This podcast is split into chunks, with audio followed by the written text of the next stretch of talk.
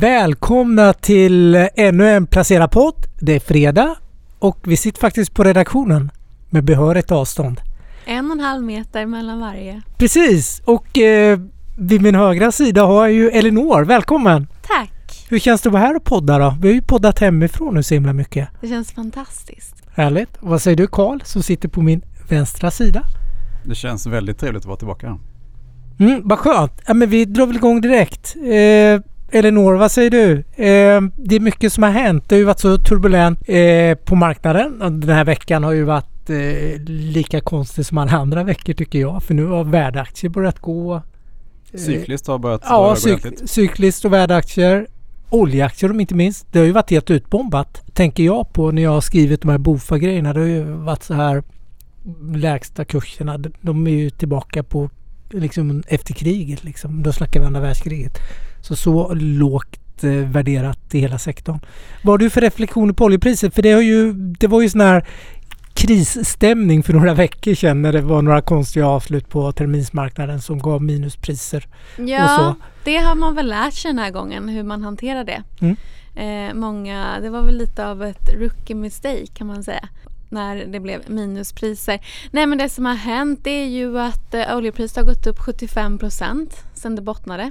Vilket är en ganska eh, bra återhämtning men vi är fortfarande på jättelåga nivåer, ligger väl kring 35 dollar fatet. Eh, däromkring.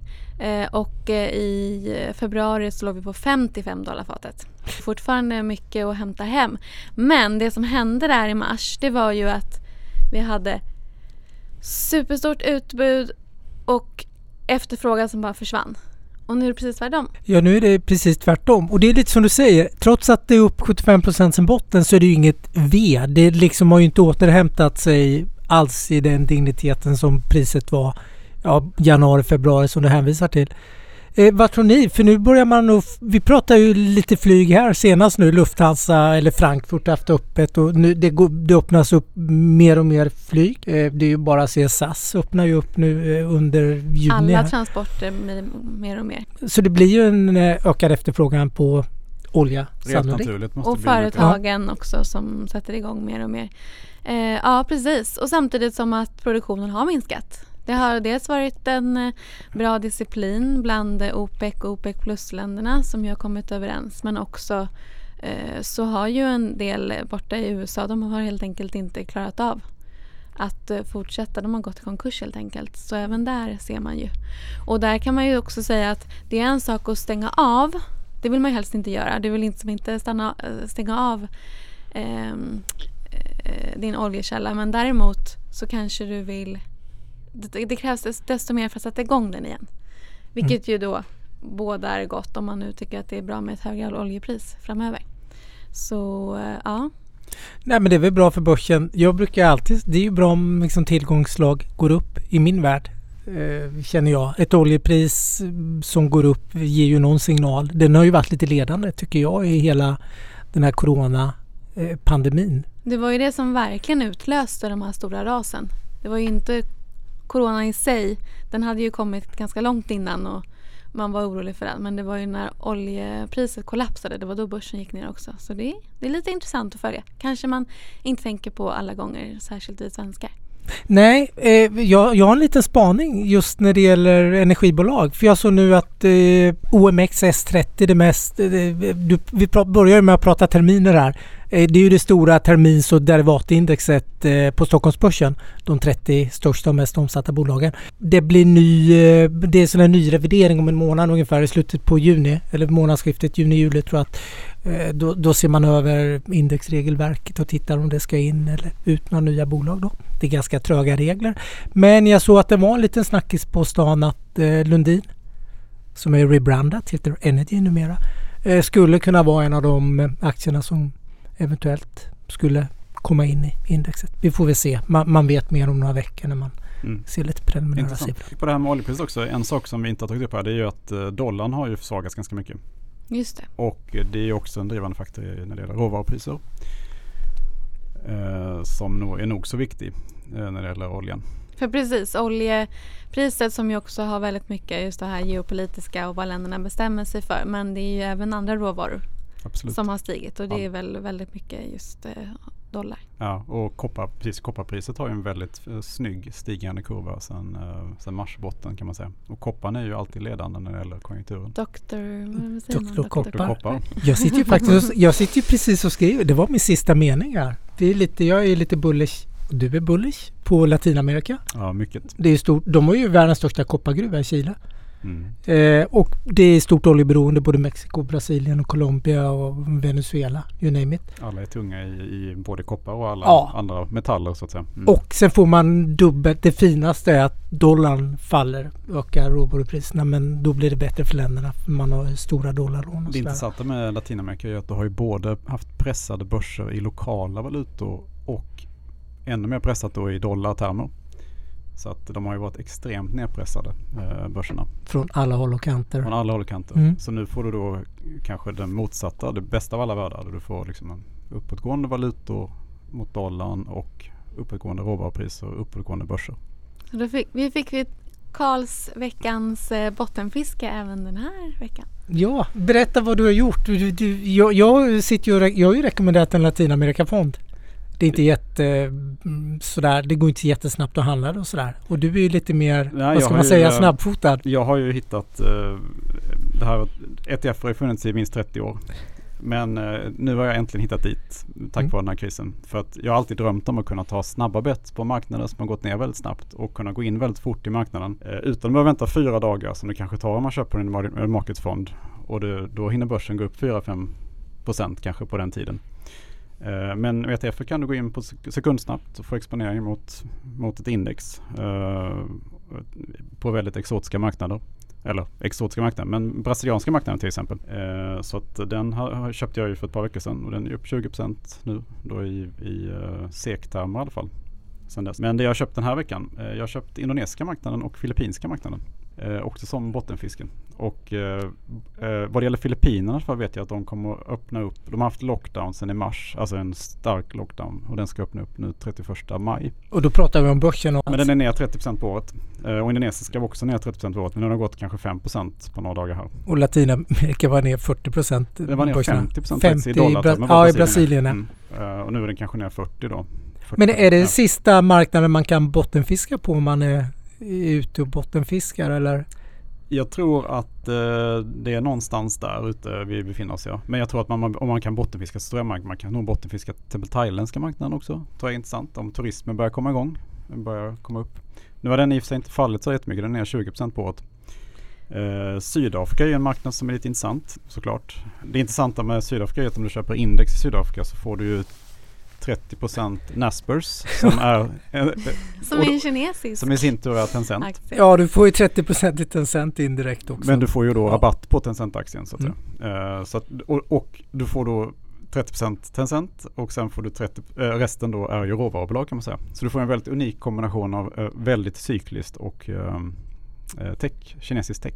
Du får faktiskt eh, europeisk tech också. Alltså via Ja. Prosus. Du får mycket startup-bolag inom eh, sådana här food delivery, mm, olika betalningslösningar och sånt. Så det är, det är en eh, galen mix av eh, ytterligheter. Det är en märklig mix. Ja, en märklig mix är det. Mm. Eh, Men de har gjort det bra, eh, Naspers. Så lite som en eh, påminnelse om hur viktigt det är att kolla hur, vad, vad som Hur ingår ut, ja. i indexen. Absolut. Man ska, man ska vara noga med vad, vad indexen eller ETFerna innehåller. Och man ska vara väldigt noga med, eller du har ju kollat på Jag är insp- inspirerad av dig så, eh, så kommer det ju snart eh, segla upp en text här på Placeras hemsida om just eh, att investera i nischade marknader ja. med ETFer. Så, Va- ja. Vad är det man ska tänka på då när man investerar i ETF? Vad tycker du? Eh, generellt Ja. så ska man ju då, om, särskilt då om man jämför med fonder, vilket man kanske ofta gör, eh, så ska man ju då, det finns ju en löpande avgift, den är oftast väldigt låg, så den är väl inte så mycket att, att snacka om.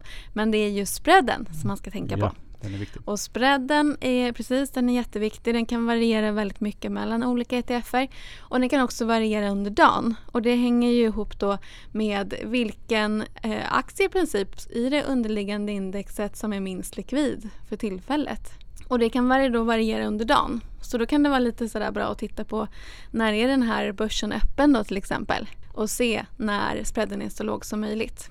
Och så ska man väl säga det att det är inte alltid till exempel ett månadssparande ETF passar så himla bra. Det beror ju lite på vad du har för courtage. Ja men precis. det. Och om det är hävstång och dylikt. Ja det precis. brukar ju inte heller vara så Det lämpligt för månadssparande eller Nej. för någon längre... Nej precis, för det kan det ju vara. Ofta är det ju inte det. Mm. Kanske framförallt inte i de här marknaderna. Nej. Nej. Vad säger du? Ja. Men eh, det syns ju ganska tydligt om det är ett. Mm. Det står ett eller två brukar det stå. Mm. Eh, men eh, ja, det är väl det. Och sen så såklart när vi pratar om det här finns det ju jättestor valutarisk. Det finns det Så- också. Och det är ju en del av ditt bett ju. Man vill ju ha valutarisken. Det är det du vill ha. Exakt, det är det Ja. man vill ha i det här fallet. Men det är ju, du är ju också medveten om det men det ska man ju också tänka på då som eh, Så är det. Man ska tänka valuta, absolut. Det är jätteviktigt. Och så finns det ju också växlingsavgiften. Det kan För valutan ja. Det är också Mm. viktigt. 0,25. Så, så man Mm. inte bara tänker så här, oh 0,2 den tar vi. Och så jämför man med en fond som kostar 1,8. Men då, det blir lite mer som läggs på där.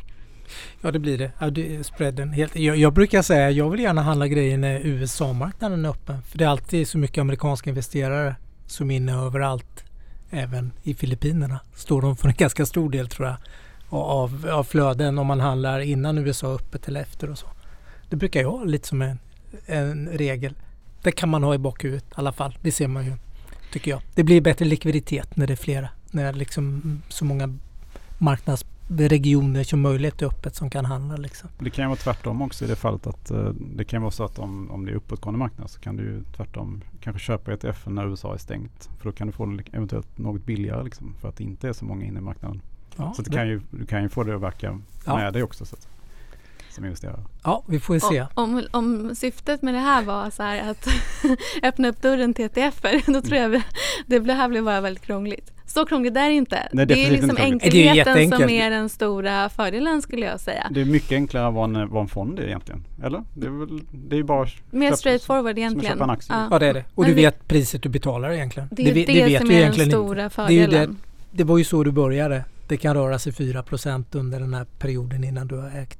Exakt. du har ju tryckt på köpknappen till du äger fonden. Ja, så att det, det fina med det är ju att du i, i, väldigt stora områden då kan röra dig blixtsnabbt. Eh, så att om du gillar aktier så gillar du ju ETF också.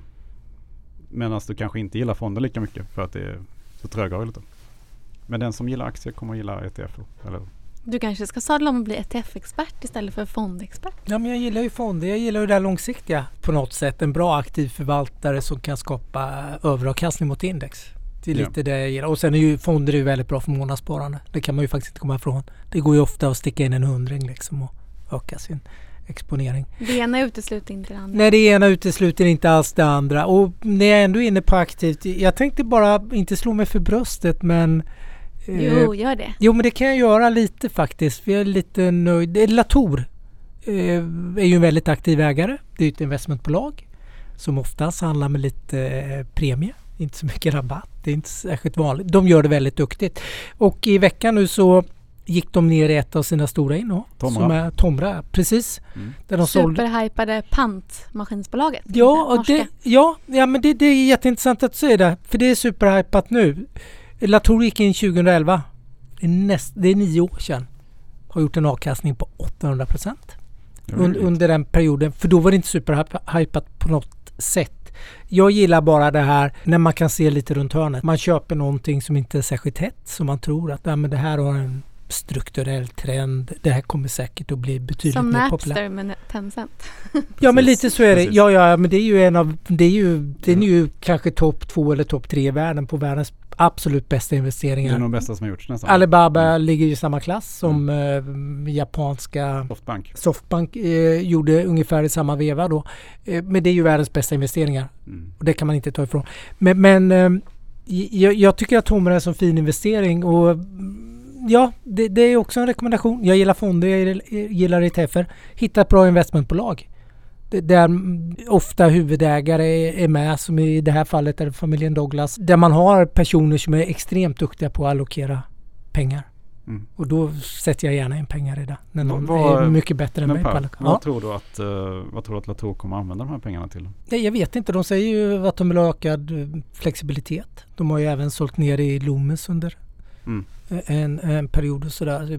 Alltså vad, vad skulle Latour kunna köpa för bolag som, eh, som just nu är inte så välsett av investerarna? Nej, Jag har ingen aning. Det är därför jag har mina pengar hos dem. För de, eh, de köpte Tomra 2011 liksom. Som, ingen inte jag, Tomra. som ingen ville ha Tomra och jag vill inte ha Tomra. Eh, men det blev en bra. Jag har ingen aning. Det blir säkert någonting som jag inte vill köpa själv. Och som Just jag aldrig skulle, ja, och som jag aldrig skulle köpa själv. Vi får se. Det blir Det jättespännande blir att se jättespännande att se. Eh, vad de hittar för någonting. Men de är ändå lite åt bottenfiskarhållet kan man säga. Ja, uppenbarligen. Vi får se. Det tyckte jag var lite, det var en liten spännande, en spännande affär. Vi får se. Det blir jättespännande att följa eh, vad man ska göra med, det är knappt 3 miljarder man har fått in från den affären. Men de är fortfarande storägare i eh, De är fortfarande storägare. Ja. Eh, och det är lite som Elinor det är ju starka trender de här ESG och Sa jag det? Hållbarhet. Mm. Ja men du försökte säga det. Jag avbröt dig nog tror jag. Nej men de, de, det är ju en sån här, ja men det är pant liksom, det är återvinning, det är, det är så mycket starka trender. Man ska börja med mer återvinning inom EU och så nu. Ja, Och förbjuda plast och från så. alla håll och kanter. Ja men Mm. lite så är det.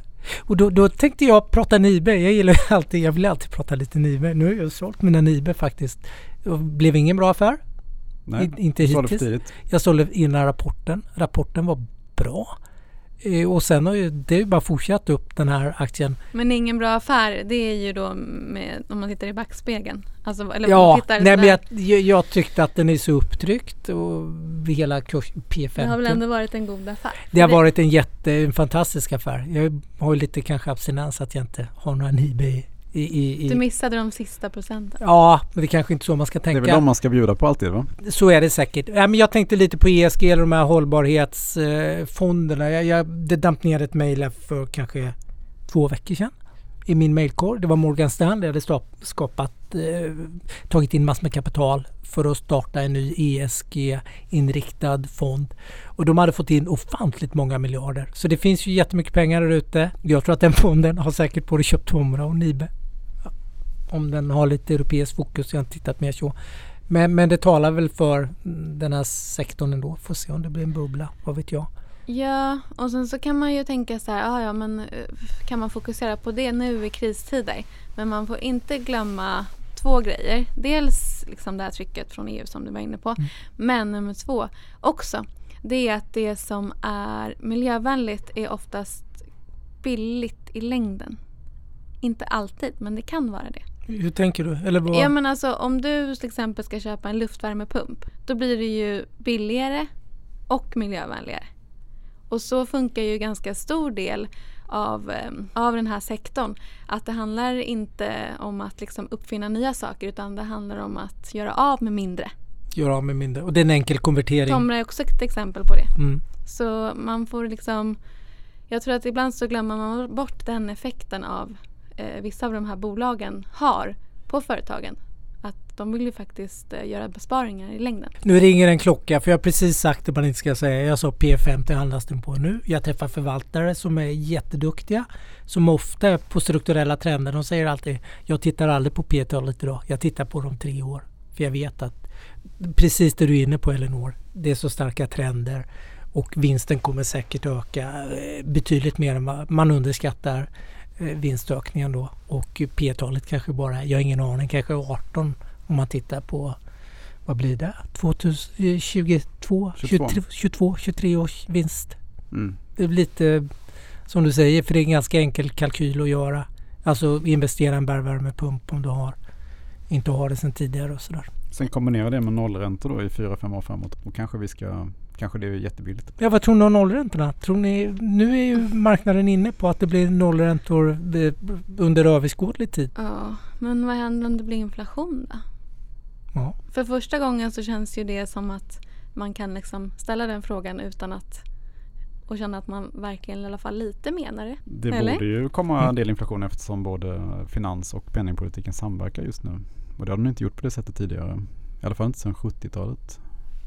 Så att eh, rimligen kommer det i alla fall bli högre inflation än vad vi har varit vana vid. Sen är det ju sannolikt att centralbanken kommer ign- ignorera det i alla fall i, initialt kan man tänka sig. Vi behöver ju inflation också för att få bort skuldberget. Ja just det, så man, bryr sig helt enkelt inte om ifall det skulle tuffa uppåt framåt li- en hösten bit över i alla fall. åren. Ja. Mm. Skulle jag tro att man accepterar. Men jag tycker det är det intressanta för, för våra lyssnare kanske då som vill bli rikare är ju eh, hur aktiemarknaden reagerar på det.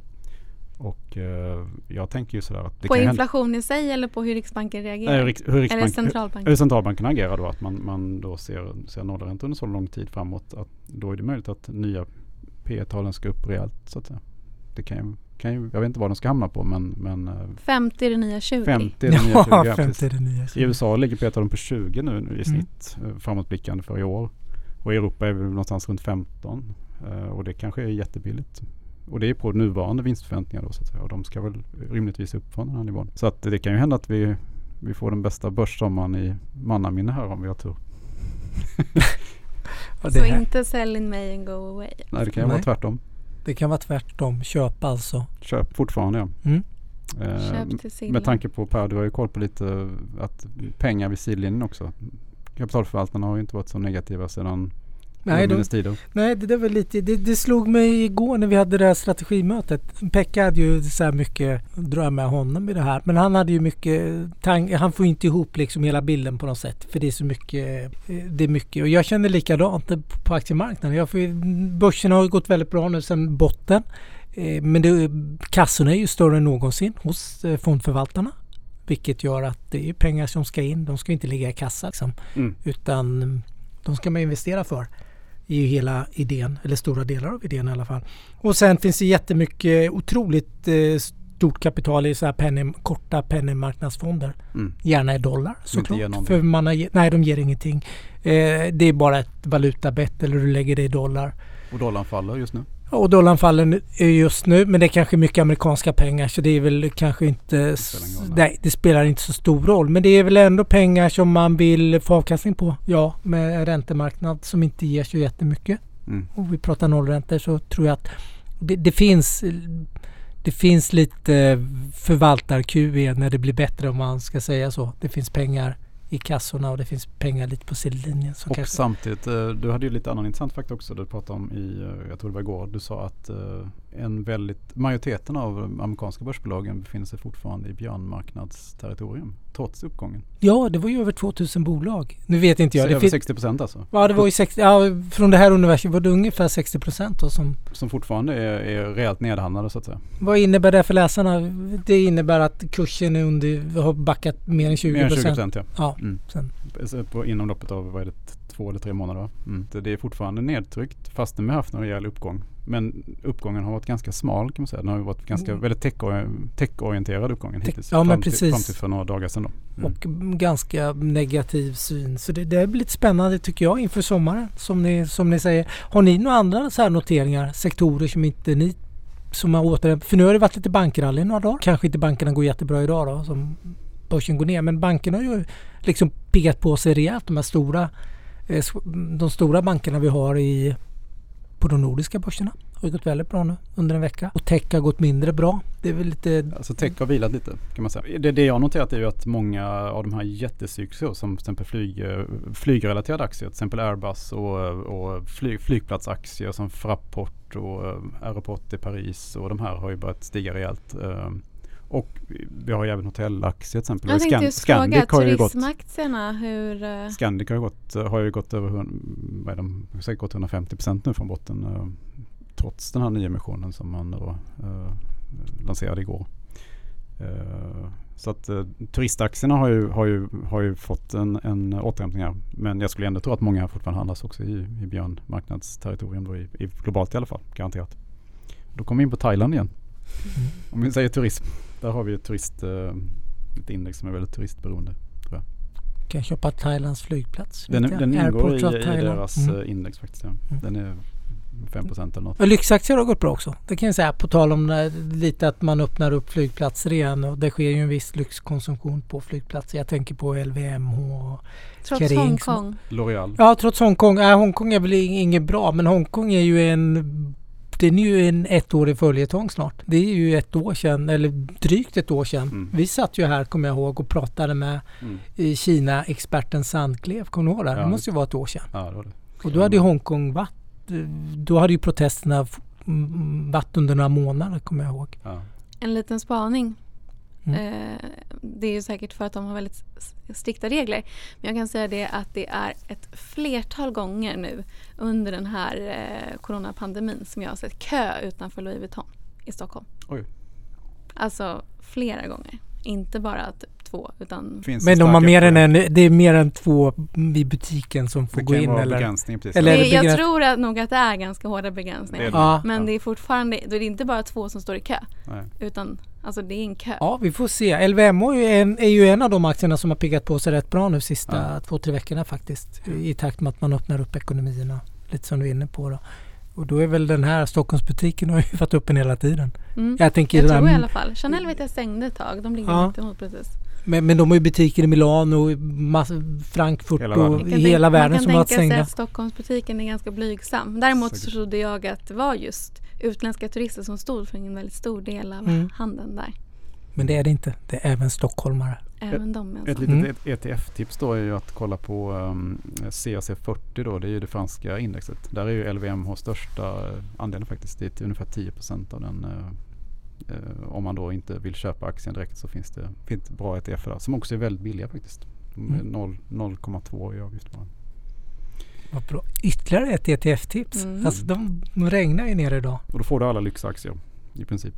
Då får du all lyx du behöver om man nu vill ha lyx och tro på lyx att konsumtionen kommer att ta. Vi får ju se vad som händer med Hongkong. Uh, nej, men det här med, med, bara kort med det här med franska marknaden är ju, Mm. är ju väldigt intressant just att du får den här lyx, uh, alltså den är unik för att vara i Europa i alla fall. Det är en unik för du hela får ju inte världen. så mycket cykliskt Nej. eh, då utan du får liksom eh, väldigt uh, specifika lyxbolag. Jag brukar säga det, om tech är USAs edge så är lyx Europas. Alltså det är faktiskt lite den här gömda juvelen i eh, europeisk lyx. Eh, har ju gått väldigt bra nu när Kina har konsumerat så mycket. Vad bra, jag tycker vi tar helg. Det gör vi. Det gör vi. Trevlig helg. Trevlig helg. Trevlig helg.